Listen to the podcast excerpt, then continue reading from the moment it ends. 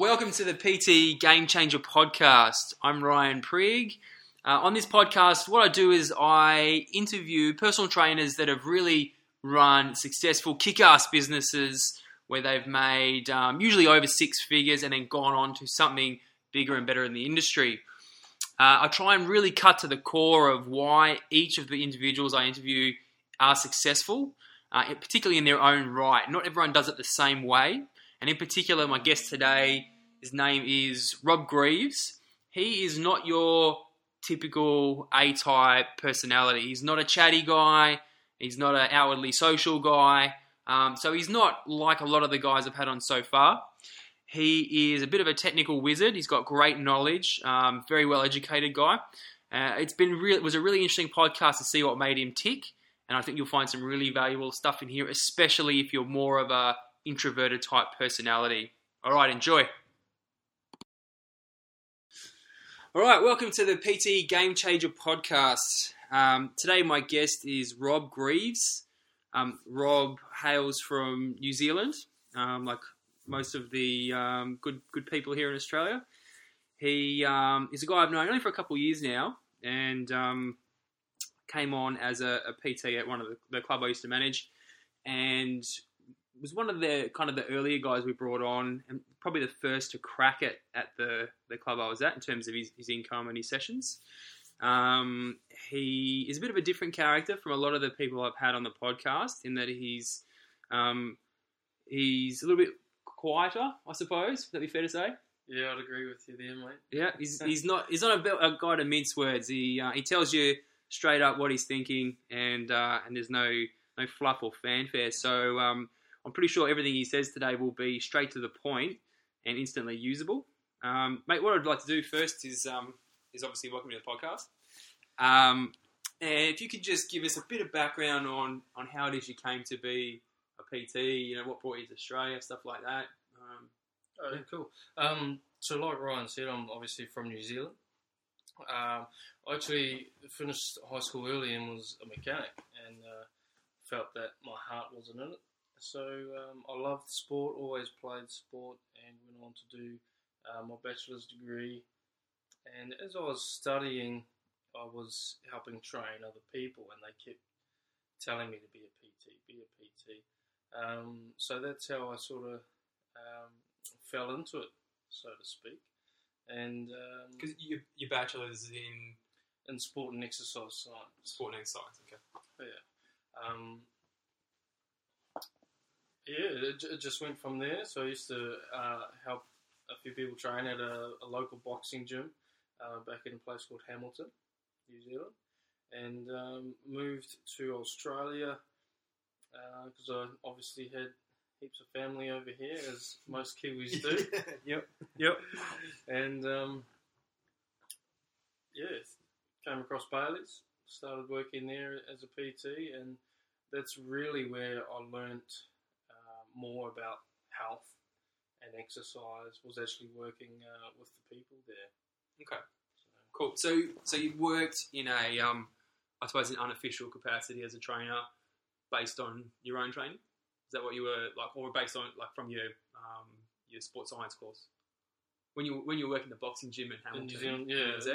it was. Um, yeah, just just going by how I felt. So from my past experience, from playing rugby, um, basketball coaching um, with what I was learning during the degree. So it was um, three years, and um, and just from from the boxing conditioning and the training that we were doing. So uh, in my early stages of personal training, I'd say I probably pushed a lot of people too hard.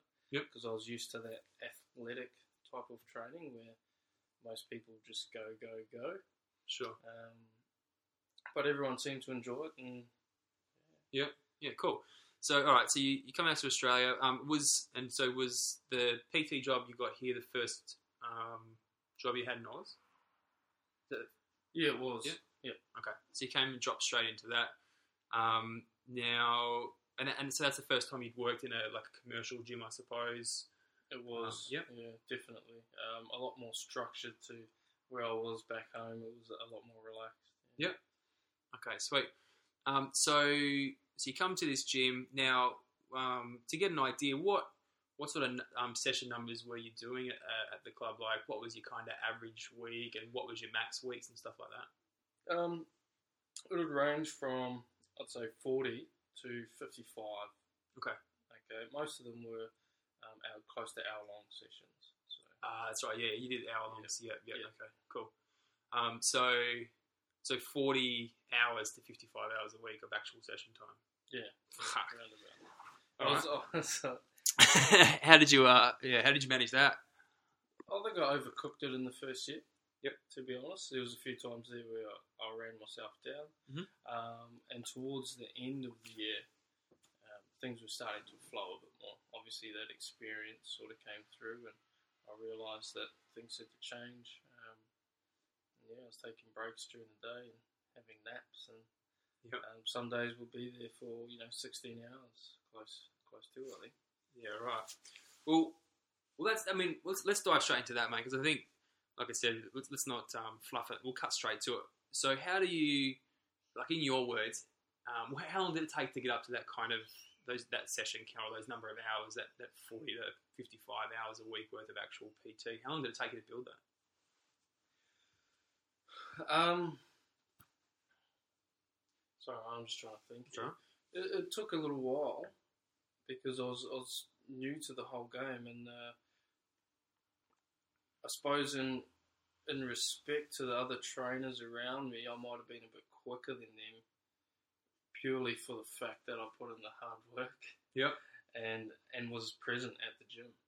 Yep. So I would come, um, start first thing in the morning, even if I had no clients booked in, and I'd just be present at the gym. Um, if I needed to do any emails or plan anything, I'll do it all while I was based at the gym. So Yep. um, Yeah, man, I, I can definitely remember that. I think um, and I, I spoke to um, to Luke Christensen on the on a podcast before about this, and it was one of his main um, main business practices was, particularly in the early stages, just being present at the gym. Like whether you're on the floor doing book work, um, you know, chatting to people doing sessions, being available um, for people to actually come in and you know, interact with or for you to approach them and stuff like that. It's just like the fundamental non-negotiable.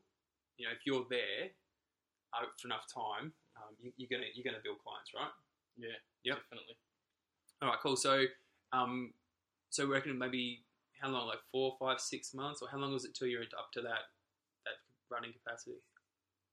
Full capacity would be five, Five months. around about. Yeah, that's just a guess for me. Okay. Um, so I'll think about the five months.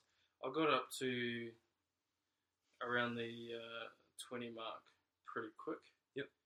Just because, like I said, I was there and um, just talking to, to everyone and making myself present and, and known, having having a known, consistent face Yep. at the gym for um, for the people that came in. So.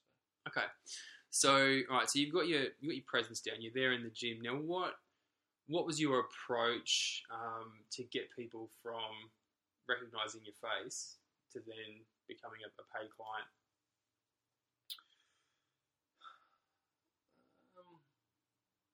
It was a very new thing for me, so I didn't really have a big approach. If you don't remember from uh, when I came, I was a lot more quieter Yep. than I am now, and I'm still quiet. Yep. Um, I remember back in New Zealand, I'd walk around and I'd always have a hooded jersey on Okay. and sort of be shut off from everyone else. Um, not because I was scared of anyone or, or you know, I just I was just a quiet person. I was still approachable, but um, I think when I came into Bailey's and realised that personal training, you do need to be approachable and be a people person and sort of get yourself recognised. Um, I really realised that I did have to come out of my shell a lot more. So I just uh, said hello to everyone, um, even if I was slightly afraid to do it because I never used to really talk to strangers. Yep. Um, and yeah, I think I just realised that I needed to work Yeah. and, and work on, on that in terms of a, a business perspective. Okay. Um, because this this is good actually because the the other um, guests I've had on the, the podcast have all been I guess they tend more towards being pretty um, uh, chatty kind of guys. You know, Mm. they're, they're people that um, uh, tend to be people people. You know, a lot of chat, a lot of personality, um, charismatic. You know, they're, they're kind of guys that um, like a party and like a group and stuff Yeah, like that, and they yeah. tend to tend to make themselves the center of attention in a short space of time. Um, but that's that's obviously not your personality at all, right? No, No. well, it wasn't. Yeah, it wasn't. Well, yeah, yeah I, I've definitely seen your, your Yeah. change over the over the years. So, well, so then I guess answer any way you want. Um, what I'm what I'm really trying to cut to is what did you do then, given that you were particularly at the time like quieter? Um, what was your process, or what was your your business practice? Because I mean, most like in my experience, most trainers when they, particularly when they first start out, don't go from zero to you know, literally zero to 60 almost um, in the space of five months. Mm. You know, like most trainers will take um, one to two years to, to build up to a, a fairly solid session count like that or, you know, unpaid hours in the gym. So if you, if you could drill down in that, in that time and just think back, um, what do you think it was or how did you do it? What, what was the approach? Did you have a, a set way of speaking to people? Did you have a, a procedure that you took them through to showcase your skills given that you weren't chatty? Um, how did you get them on board? Um, I think quite early, so in in the first uh, couple of weeks that I was there, I realised that I needed to change Yep. in terms of opening up and talking to people. Um, so just that self realisation that um, people aren't just going to walk up to me and say, "Hey, I want ten sessions." Yeah, yeah, yeah. you know, they don't just walk into the gym It and don't happen, do it? Yeah. going, um, train me, train me, and I just want to be hammered and, and, and let's go for it. Um, so internally, I knew that I had a challenge and I, and I had to step up to it. And I think the best thing that helped me was actually listening to and talking to the experienced people, such as yourself um, um, and the owner of the gym at the time, and really listening to what they had to say and take on board. So uh, the biggest thing for me, I would probably just say that um, I made sure I walked around with a smile on my face and a sense of confidence. Yep. In the gym, and I think that that, that sense of confidence really shines through, especially if I, uh, for example, was giving out a free session. Even if I was training a person um, with a free session, just running it with confidence and not being uh, shy about anything or, or second guessing anything and really um, trying to shine that way. And I picked up a few clients just from other people watching, so other people training in the gym that you might not even be a, think would be a potential client. Yep. Um, would later on come and ask me. They'll say that they've watched me train people and they um, they like what I'm doing. So I think that sense of self confidence and just giving it a good go really worked for Yeah. me, such as myself. Okay, so so like if I'm hearing you right, then because I, I know you you don't I know you don't lack confidence. Like you're, you're not quiet because you you're uncomfortable. You just you're just not a talkative guy. Mm. You know you weren't at the time anyway. Um, so it was more just the like being available, being present, Yeah. um, actively like trying to engage people, whether it be through Yeah. smiling or, or, or you know getting the eye contact and, and getting them involved and engaged with what you're doing. exactly. Um, and then um, you were saying that you, you found people came to you after seeing your sessions a lot. Yeah, I just have to see see me work with with my client and giving uh, giving my full attention to that, that person. Yep. You know, not just setting them up and, and letting them do something for a minute while I'm looking elsewhere. Um, you know, getting down and giving them the full attention. If they're doing a bridge on the floor, I'd often crouch down with them, so to speak. I found that um,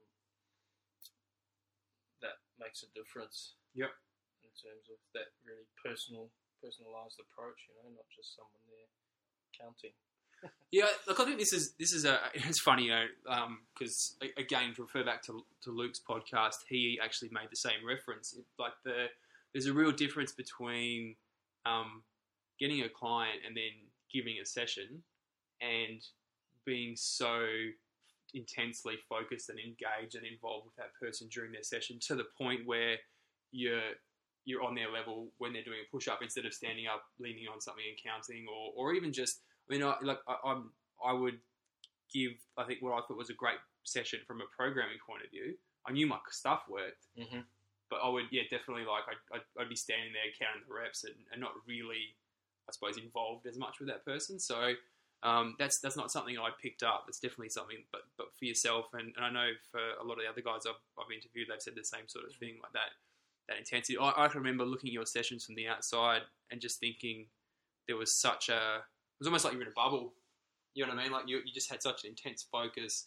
If the fucking building fell down around you, like I don't think you'd even notice. You know, you're like, wasn't it running for the door? Yeah. Um, so yeah, okay. So really Well- good intense focus. Yeah, I think I just um, com- coming back to the, the so the initial starting point. I think I just realised that I had to take it seriously. It wasn't just walking into your dream job and and all these people are just going to um, come and and you can train and get at the beach and things like that. And it, it looks really good from the outside.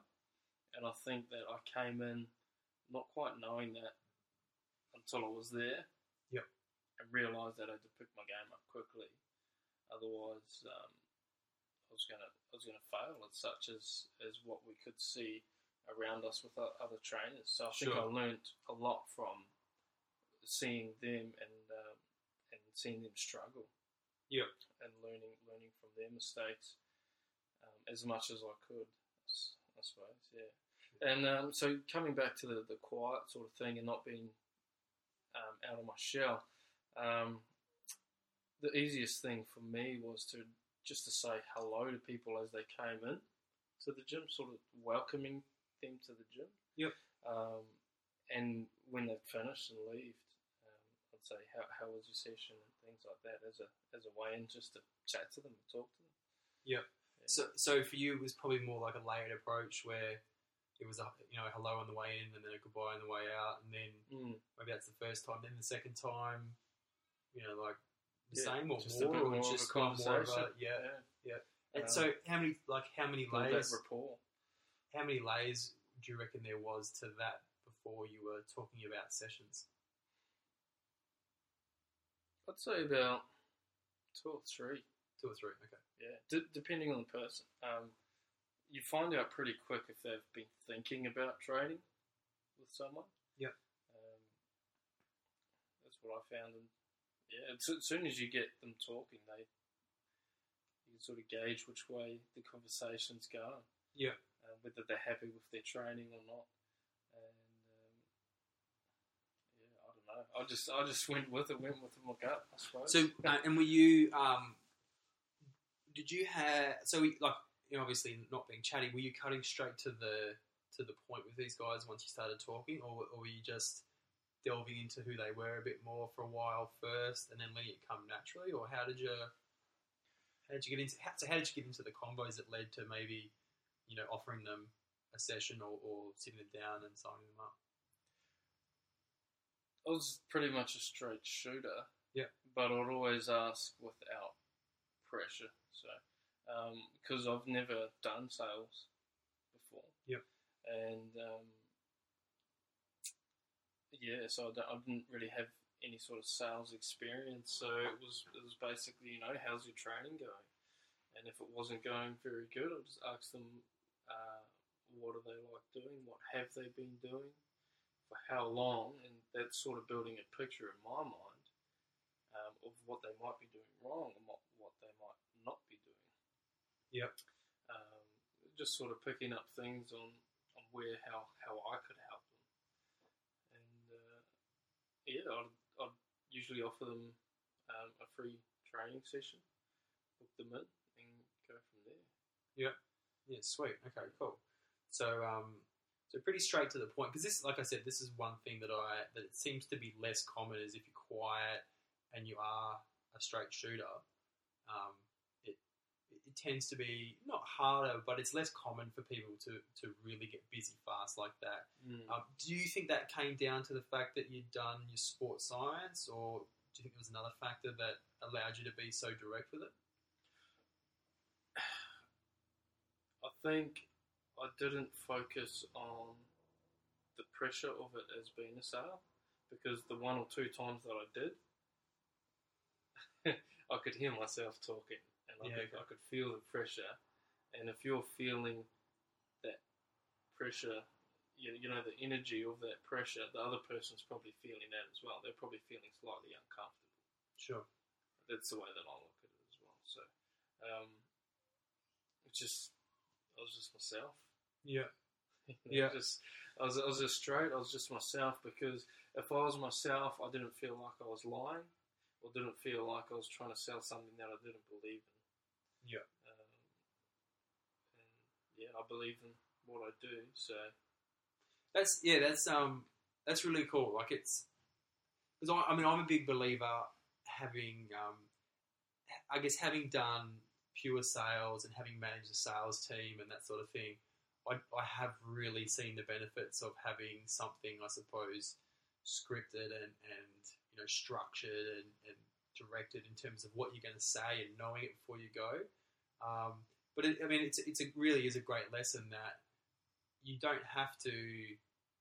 I guess you know, like not bullshit people because I don't think what we did was bullshitting people.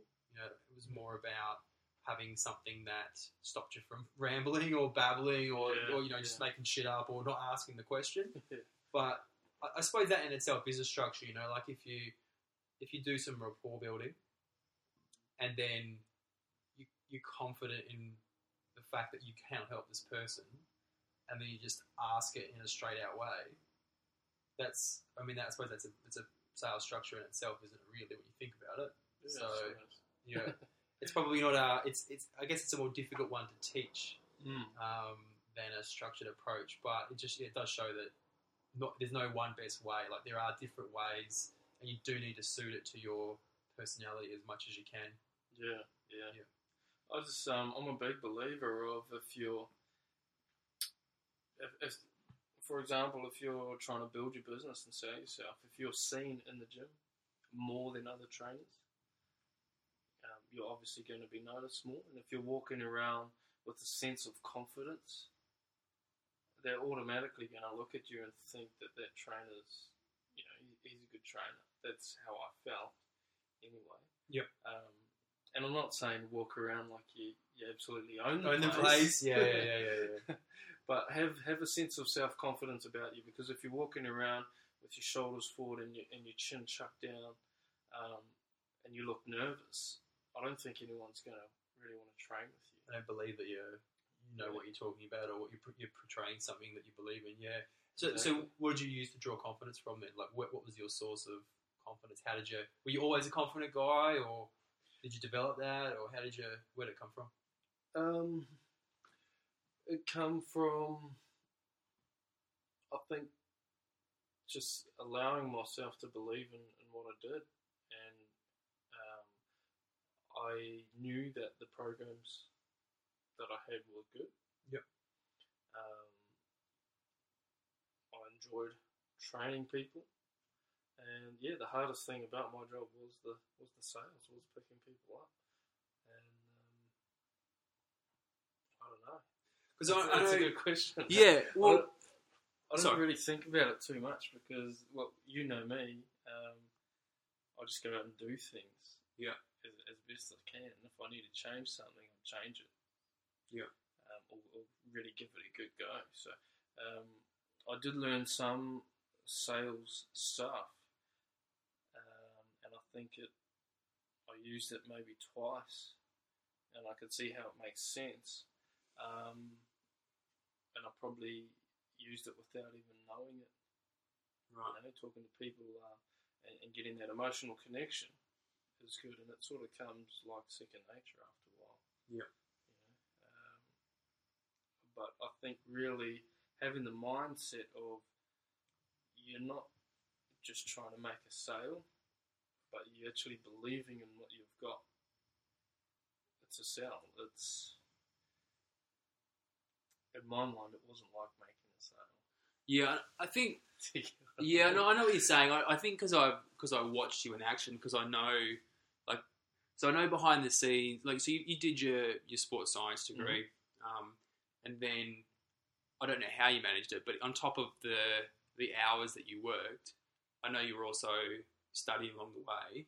Mm. Um, you, you you've always been um, like something that's really close to my heart. You've always been someone that w- wants to upgrade your skills, like every spare moment of the day. You know, if you're not yeah, yeah, if you're not working or going with your with your friends or whatever, then you- you're smashing down as much knowledge as you can and information and, and you know book learning and videos and stuff like that. So, do you think that um, your um, your knowledge and also your commitment to to your education, your growth, was something that gave you confidence,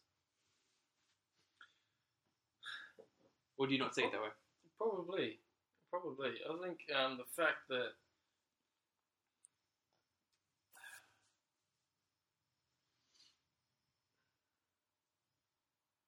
yeah, the the knowledge is a key factor for me because um, I, yeah, like I, I believed in what I was selling.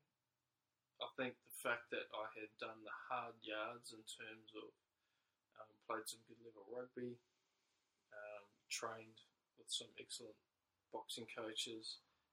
So I've done some really good hard strength and conditioning stuff as well. Yeah. And just going through that yourself and being, you know, fit yourself, um, gave me confidence in being able to get other people to that level. Yep.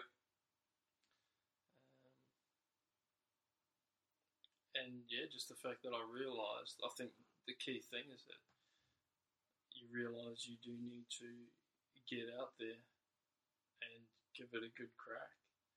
Um, I noticed that the peers that I was with in, in the gym, um, the ones that were struggling were the ones that were sitting in the corner, not approaching anyone, and the ones that were not present at the gym, sort of waiting for people to come to them, so Yep. to speak, were the ones that were, were really struggling.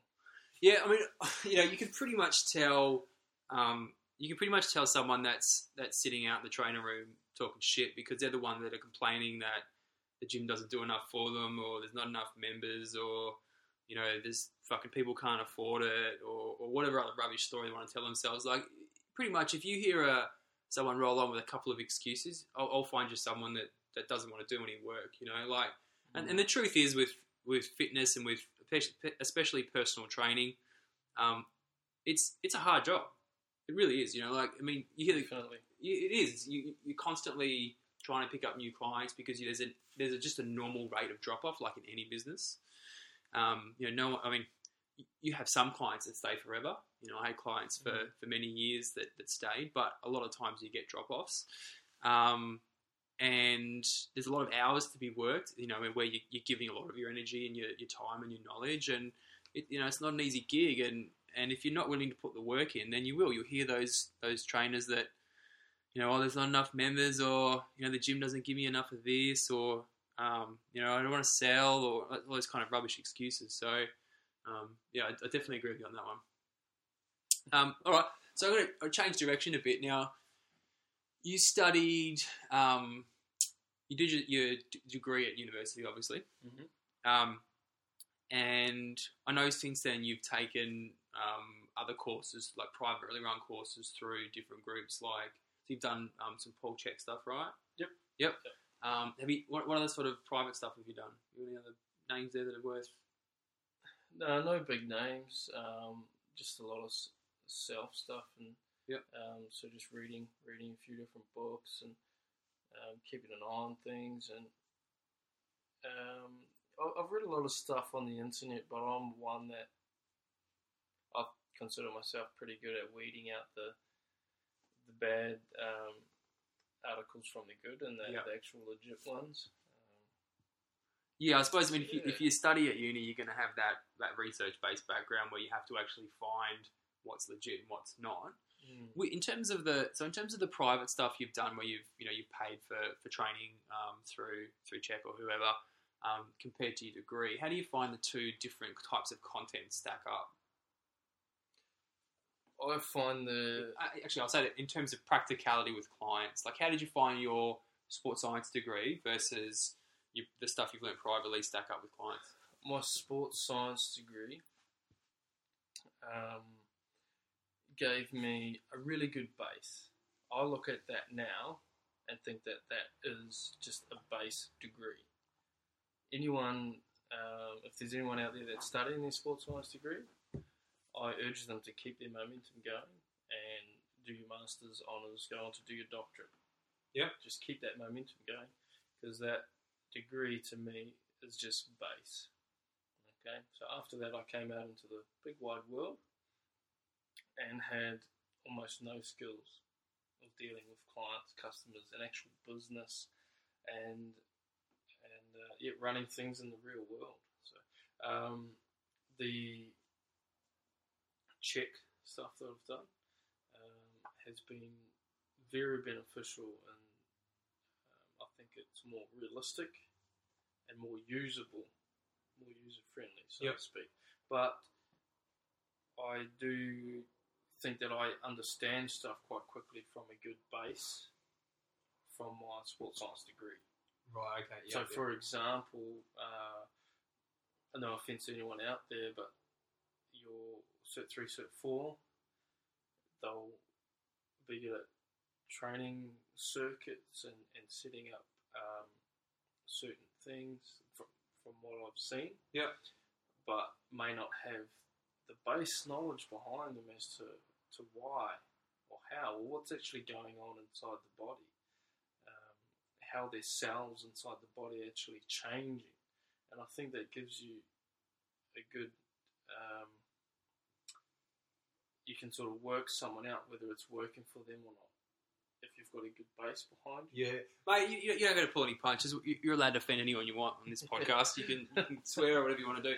Look, I, you know, it's it's a reality. Like, um, I this, this is not, I don't blame this on anyone, but the, the fact is, after watching a lot of trainers come through and managing them, um, if if you're relying on what you learn in your cert three and four, good luck.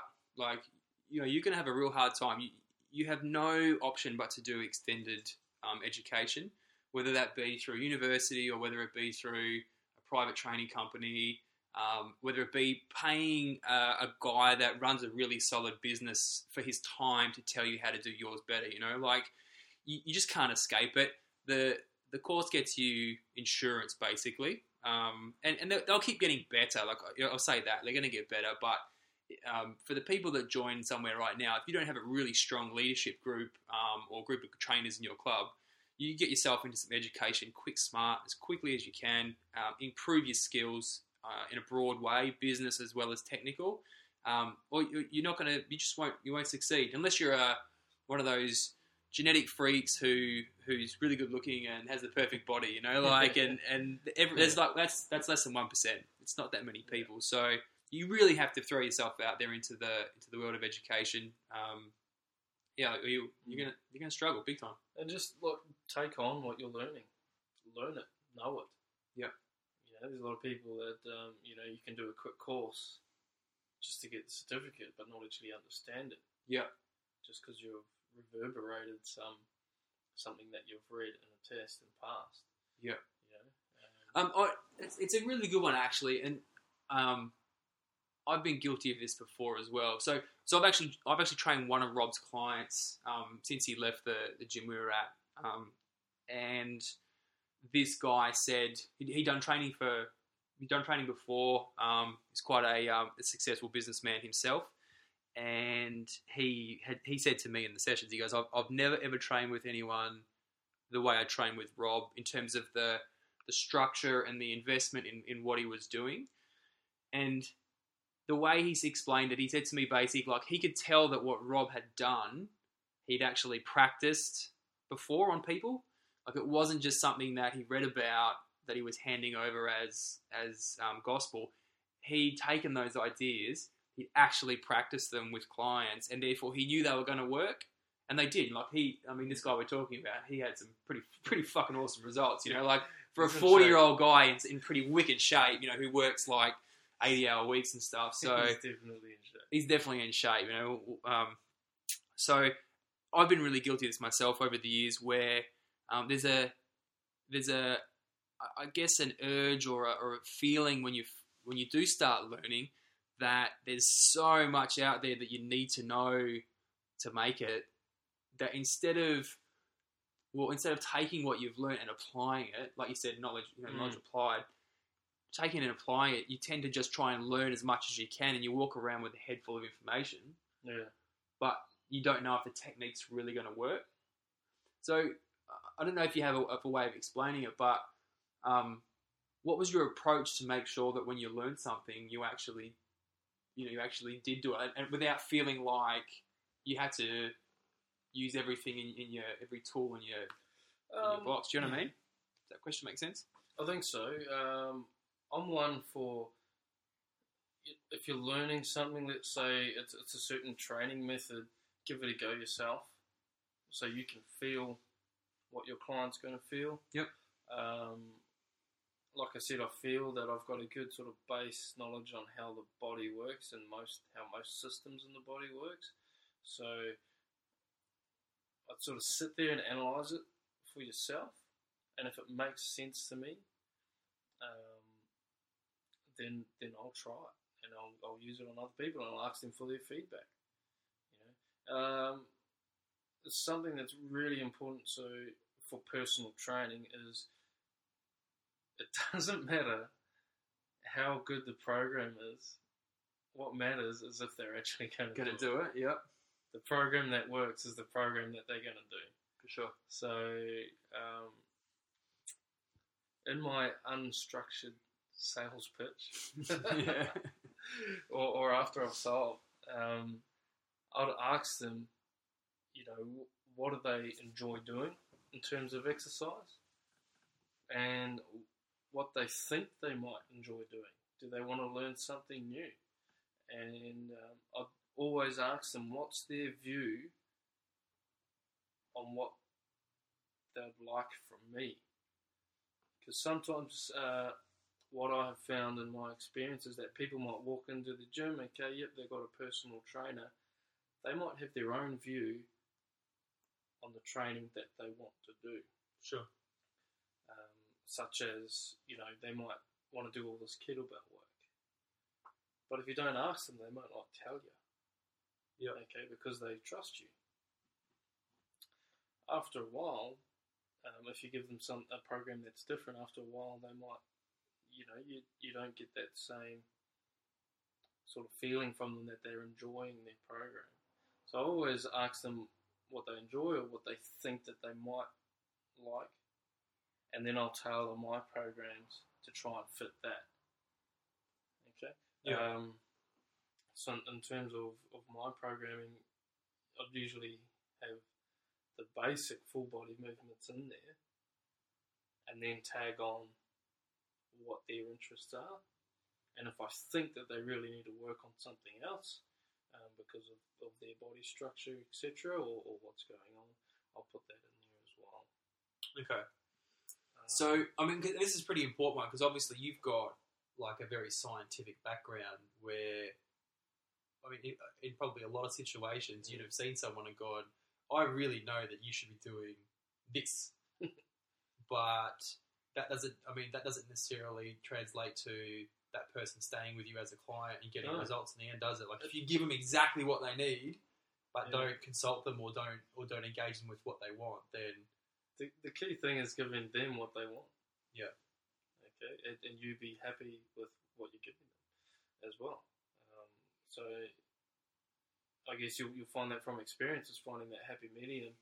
But um, the the one thing above all is that keeping the client happy because a happy client is going to get a lot more results than a stressed client or a client that's coming to the train and doesn't really want to do what they're doing. Yeah. You know. Yeah. Um, if you've got someone that seriously, seriously hates squats and gets a complex every time you mention squats or gets stressed out, I probably won't give them squats. Yeah. When it's it's it is a fundamental exercise. so so for you, we where's might work the into it? Yeah, yeah. Sorry, let me cut you off then. Um, where's the line for you then in terms of like giving them what they what they need to improve versus making sure that they they're enjoying what they're doing and, and feeling good about it? Because I know again you know, with the with the the influence of the strength conditioning world, a lot of people feel like they need to be giving these um, super detailed, super analytical, um, perfect, you know, programs that going to get results in the next, you know, nine weeks. Yeah, Um, which is what I started doing right at the start. is that that's what you're doing? Was it? That's that's what I was doing. I was, Okay. I was spending a lot of time on programming for people, and that we're, we're too much for your general your general target market or your general population. Yep. A lot of people that come to the gym don't want to be superheroes. Yeah. You know, um, or they they might say that, but they don't really want to. They don't want to put the time and Time, the effort and the effort, yeah the hours and the reps and the eating and They don't want to train like an athlete. Yeah, You know? Yeah. Um, because that's a reality. I mean, if you've got um, whatever the I don't know what the percentages or the breakdowns are, but most people aren't looking to be, and nor can can they really be trained like like athletes. You know, it's a very small subgroup, and if you try and if you get caught up in the the whirlwind of the strength conditioning um, training styles and forget that you're actually working with human beings, not athletic robots. Yeah. You know, like you you're gonna fuck up. They're not gonna want to come back. Mm. They're gonna get too annoyed at the fact that you that you're trying to push them through, you know, a, a square peg through a round hole. Um, if if you're that sort of person, like if you have that sort of mentality or that mindset, and you're willing to live your life in that way, I think you probably can make it work because you'll tend to attract those type of clients. Yeah. Um, but if that's the case, you, you you better have a good business model because there's not many people Yeah, around that yeah, want to. You're going to have to be good at. You're gonna have to be selling. good at selling and really good at getting results in short space of Yeah, time. You're going to have to. I'd, I'd say you'd have to, um, if you wanted to build up your business quick, you're going to have to have some really good marketing as well. Yep. For that. Whereas if you're just going into a gym and, and relying on the people that are coming into the gym and, and relying on talking to people, um, you're going to need to adapt to those those people and, and, and what they want. Yep. In terms of, um, so what I started doing after I realised that was, like I said, asking them what they enjoy, what they expected from me. Um, I think is very important, and I, I haven't seen a lot of trainers ask people that. Yep. What they expect What they expect, yep. from you, because they might have a totally different picture in your head. I never used to do a lot of uh, programs with fitballs, Yep. you know, Swiss balls, so to speak. Um, and some people would come, and you know, it might be a female that that's what they've got in their mind, and uh, to keep them, to convert them to to train with them, you might have to learn a bit of fitball stuff. Yep. Yep. Um, You just you're just asking people straight up, just say, "What do you expect from me in terms of your training?" yes. Yeah, I imagine that's probably what you do. Yeah, Exactly. straight to the point. What do you And expect? then I'd just ask them in a, confident, happy, you know, um, way. Yep. Even if they, they think that they're not quite sure. Because this, yeah, this is a good point actually. Because a lot of people feel like, um, I, I reckon they feel like that they, because the client's coming to them and they're the, you know, they're the teacher or the educator or the, the trainer, and that they should have all the answers and they shouldn't have to ask any questions. But that's that's fucking stupid. Like, if if you feel like you, if you need to know everything to be able to consult with someone, one, you've got about 50 years of study ahead of you. Like you're never going to know everything because it, it changes and grows um, so quickly. But two, um, um, oh, I've just lost my train of thought. Jog my memory. You- You're talking about study, 50 years of study. ahead of Years of study ahead of you. Um, oh yeah, if you if you're not willing to uh, to to ask your client, if you feel like you have to be that person and you can't ask your clients questions, you're not really. Um, I think you, you- you're putting too much stock in um, being this perfect, you know, image of a trainer. Like you don't need to know all the answers, and very often your clients don't want you to be this this perfect paragon of virtues. You know, like they want to know that. Um, they every now and again. They want to know that you went out on the piss and had a good time. They want to know that you stuffed your face with chocolate cake, you know, and, and lay there in your own mess. Like they want to know that you're a human being. And if you if you have to be the the source of solidarity or the, or the source of strength all the time, and you don't show who you really are, and ask questions and, and ask them what they want, then um, I, I think you're really do yourself a disservice. You're not you're not engaged with that person on a personal level. You don't have trust. You know, like if you if you trust someone, then you can ask them their opinion and and make yourself vulnerable. But if you don't, then you, you probably got your client too much at a distance, really. Yeah, yeah. I like my. Fuck, I'm glad I got that out. yeah, I, I like I like what you said there with the trust. You know, I like my clients to trust me, and that's why I ask them. You know, what do they expect? I, I try to get in their head and what are they thinking, and what do they think about me? What do they expect that they're going to get from me? Yep. Um, yeah, so going back to that, that scientific background, I found that it was definitely not for everyone, and it does get it does get boring for people. Yeah. they don't want to train scientifically. So all I did was made sure that I wasn't going to give them anything that's going to damage them, um, and and to make sure that they're having fun. And I'd ask them after you know repeated sessions for feedback, honesty. Yeah. You know, truthful feedback. How are you enjoying this?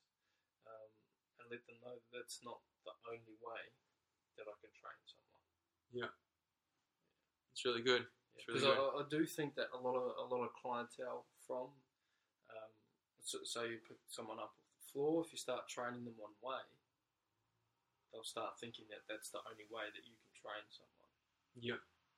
So I think that letting them know that there's different stages, there's different levels of training. You know, if you train this way for you know six weeks or so, you're going to need to change. Yeah. It's you know slightly different stimulus, and that can mean anything depending on on your goals Yeah, yeah, yeah. Yeah, cool. and, and whether you're enjoying it or not. Because again, it just comes back don't to enjoy it, it's not to yeah, yeah. Um, the the program that works is the program that they're going to do, and if they're a happy person and they're happy with what they're doing, I'd say that they're most likely going to get their results or, or definitely stick around. Yeah. Yeah, if they're stressed out, they don't enjoy what they're doing, um, there's almost a zero chance of getting They the come back. results. Yeah. yeah, for sure, for sure. Otherwise, they'll run themselves into the ground. All right. So, in terms of results, we've got a couple kind of, um, I guess, almost like short answer questions.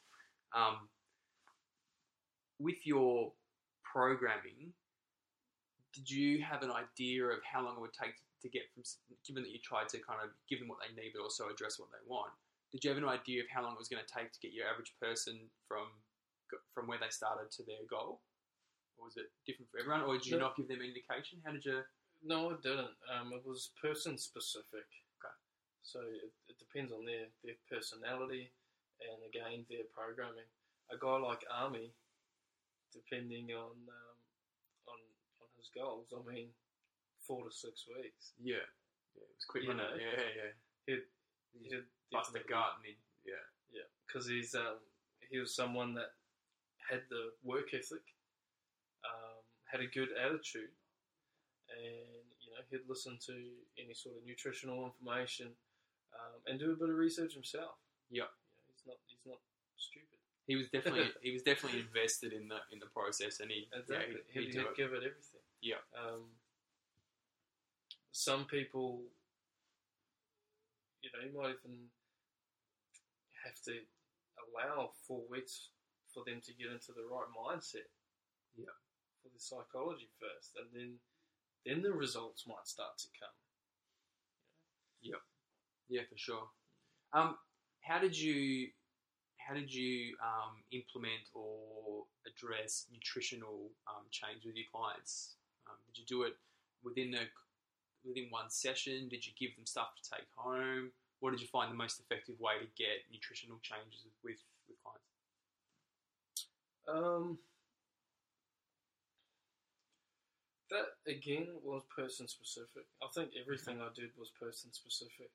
Okay, well, what are some of the ways then? So like, the common some, ways some of you- the ways would just be uh, just very simple stuff. You know, um, most people reducing their dairy. Okay. is a big one. Um, reducing the gluten. so food Okay, so- intolerances, yeah. They might not need to cut it out completely, but reducing it and see see what the changes are. You know, cutting out things like sugar. For most people, that will start getting you a big difference. And if you give them a few small things like um, reducing your dairy, cutting out your sugar, and you know, uh, reducing your six uh, cups of coffee down to two. If they do those first few things, you might be able to go more in depth with them. If they don't do those first few things, then I didn't really push further on the nutrition side of it with them Yeah. because they might not be ready for it themselves. Yeah, for sure. Yeah. yeah. That's. I mean, that's. Um, it's a really good point to. Um, sometimes when you know best practices, if um, if people don't do them, you know, if they're not going to, if they're not going to implement those very basic first line sort of things, and they, there's no point giving them anything more advanced, really, is there? No. Oh, there's no point worrying about um, um, you know, micronutrient deficiencies if someone just fucking won't cut out eating, you know, like sugar all the time and stuff like that. Like, Yeah. there's no real point to, to going to that, that in depth stage. So, Yeah. yeah. And and were you more um, spoken instruction, or did you give stuff people to, to look at at home, or how did you how you Um, it? it'll be spoken in the first level. So first level will be spoken, um, and I'll probably ask them, "Oh, what, what sort of things do you eat?" And what I do now is I ask them, "Where do they think that they're lacking?" Because a lot of people already know what they're doing wrong. Sure. You know, their common sense is out there somewhere. it's not that common, but it's yeah. not that common, but yeah. some people do have a little bit of it, and uh, most of them will know. They'll say, "Hey, well, I probably should stop having a can of Coke every day," and then they might ask you something. Oh, is, is Powerade good? Should I be taking it? Yeah. You know, and if they're not an elite cyclist, I'd probably say, "No, don't worry about it, Yeah, yeah, yeah, yeah, yeah, yeah, yeah. because you don't need the 50 grams of sugar or whatever." yeah, that's right. Yeah, eighteen tablespoons of sugar in a Powerade. Um, yeah, it's uh, there is that. I found it really hard, and I mean, you tell me what you think. I found it really hard after a while when um, people would hit that kind of natural uh, stagnation point. You know, where they they'd make changes and they'd train and they'd make some progress, and then it just kind of hit that where they were in their, their life in that time, that was it. They just stopped, and they they wouldn't make more changes beyond that. I used to find that point so frustrating. You know, like it would it would be one of those things where I'd, I'd there's probably I'd start losing interest at that point in time. Did, did you find you were the same, or you were pretty cool? Yeah, yeah. I'm, I'm just trying to think back to when I was, um, you know, Yeah. working um, PT in, in, in the early stages when I got to that point. It was quite difficult. Um, from what I've learned since, I'd dive even more into the into the rest of their life. Okay. How stressed are they? Are they are they stagnant and not getting any changes because they're so stressed out at work that their cortisol levels are through the roof? Yeah. Or, or is there something else going on? Um, do they have any other health problems? Are they taking a medication that they haven't told me that they're taking? Yep. You know, uh, I'll just yeah try and try and look at the other things because if they are coming to you and telling you that they're doing everything um, down to the letter of, of what you've given them, and you're confident in, in what you've given them works, um, then there's got to be other factors in there. Yeah. So then, then you can start asking them certain questions about what sort of food are they eating, you know, um, and get get right down to the to the nitty gritty sort of stuff of toxicity levels. Are they drinking good water? Are they getting enough sleep? You know, um, because you can tell them in the early stages. You know, make sure you get a close to eight hours sleep a night. Be in be in bed before ten thirty or ten Yeah. sleep by ten thirty, and whether they're actually doing that or not Yeah. it's a different story. And- and- they're drinking clean water is a different story. And as, as we know from experience, like if you don't get enough sleep, say goodbye to fat loss. Like it's fucking out the window. It only takes like yeah. you get two bad nights sleep, and you're pretty much Yeah. so insulin insensitive. It's not funny, you know. Like you're you're not um you're not body burning body fat anymore. So they are. That's that's a really hard one, and I I probably we'll wind it up today. I'd, I'd really love to get you back on another time and actually talk like technical stuff, like talk some Yeah, shop cool. and, and, and you know techniques and, and things that people to focus on. But um um yeah, I wanted to keep today kind of more about the, the business side of things and how you how you engage your clients, and you know, it, it is it is pretty phenomenal to work 55 kind of hours a week like Mm. of clients. I mean, you, don't, you don't see it very often. It's only that small group. Uh, pretty much Yeah. everyone that's been on this podcast, but That was for that, that period of time. I mean, um, if I was going back to that stage again, I'd definitely balance it out a lot more. Yep. And change change what I was doing. You know, maybe charge more and reduce the, reduce the numbers. Yeah. Um, because I did run myself into the ground. into the ground. Yeah, yeah, yeah. Well, just just because you have done it, sorry, um, and I do want to keep it businessy. What what were the um, I guess the business practices that you had to put in place to make sure that you could do that amount of sessions, but still not? Because like, I know, like I'd I'd forget to Mm. get payments, or I'd not. You know, like were you? Did you have automated payments? Were you, were you getting direct debits, or um, how did you make sure that you were paid? Your invoices went out. That everyone was up to date, that your bookwork was done. Like, did you have any systems for that? I just had, no, I was I was um, pretty caveman like. Did. But I'd, I'd just get people online banking and set up automatic payments. Okay. For, for my consistent clients. Yep. Um, other than that, they'll usually just pay me sitting next to me on the phone Right. Okay. via via you know the internet, etc. Yeah, Yeah. that's it. Yeah. I wasn't the best one at setting that up. Um, I probably would have gone the whole. Uh, what's that system called? Like, d- like a yeah, yeah. automatic subscription payment sort of Yeah. thing. Yeah. Yeah. Yeah. I definitely. I or, think that's or the way to go. packages. Um, I did sell, you know, quite a few packages, um, ten at a time, etc. Yeah. Um, and that that's easy to deal with. It's just one lump sum straight into your bank. Yeah. Um, but I did have a, a big diary that I'd have in front of me. Had my whole week in their time slots, and they'll be color coded. So I just kept in contact with who who had paid, who hadn't, how many sessions I had, had done for the week um, and kept an eye on how many cancellations I had, and uh, kept throwing in free sessions. Yep. You know, even even when I was busy With potential or with with. potentials, potentials, yeah. Keep throwing in one or two, three sessions because um, there's always school holidays. There's always someone getting sick. Yeah. That's what I found. Yeah, Yeah. especially school holidays. You need to prepare for those. Um, family trips away, Christmas time. Don't forget about it. Yeah. Yeah, for sure. All right, sweet. Well, mate, um, we'll, we'll wrap it up. This has been um, close to an hour, and uh, I know your time is valuable. So, we'll, um, I'd like to thank you for coming on. Uh, Cheers, if, if we could, if we could get you back and uh, and talk some some in depth kind of um, you know nutrition maybe and, and Yeah. training techniques, um, so that people got a few more say programming feathers in their cap, then that'd be awesome. Too easy. Easy. Cheers, Thanks, mate. mate. Thank you.